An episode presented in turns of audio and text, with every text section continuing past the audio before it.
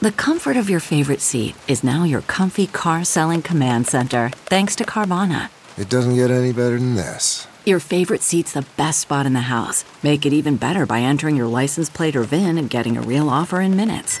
There really is no place like home. And speaking of home, Carvana will pick up your car from yours after you finalize your offer. Visit Carvana.com or download the app and sell your car from your comfy place. This is Merriam Webster's Word of the Day podcast for Wednesday, September 21st. Brought to you by the new Merriam Webster's Advanced Learners English Dictionary, designed for students and teachers of English as a second language. Learn more at learnersdictionary.com.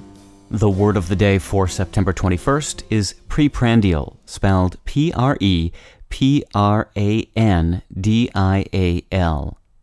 Preprandial is an adjective that means of, relating to, or suitable for the time just before dinner. Here's the word used from Lynne Olson's 2010 book, Citizens of London.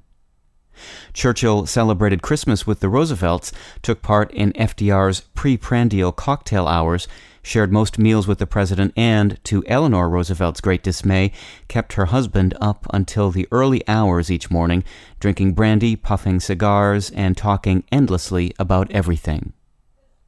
Though the Latin noun prandium means late breakfast or luncheon, its derivative English adjectives preprandial, prandial, and postprandial are just as likely to refer to other meals.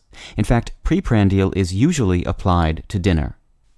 These adjectives are relatively new to English. Prandial and postprandial first appeared in print in 1820, and preprandial first appeared in 1822. In the mid 19th century, a Scottish judge wrote in his memoirs Every glass during dinner required to be dedicated to the health of someone. This prandial nuisance was horrible. English also acquired the adverbs prandially and postprandially, but those are much rarer words these days. I'm Peter Sokolowski with your word of the day.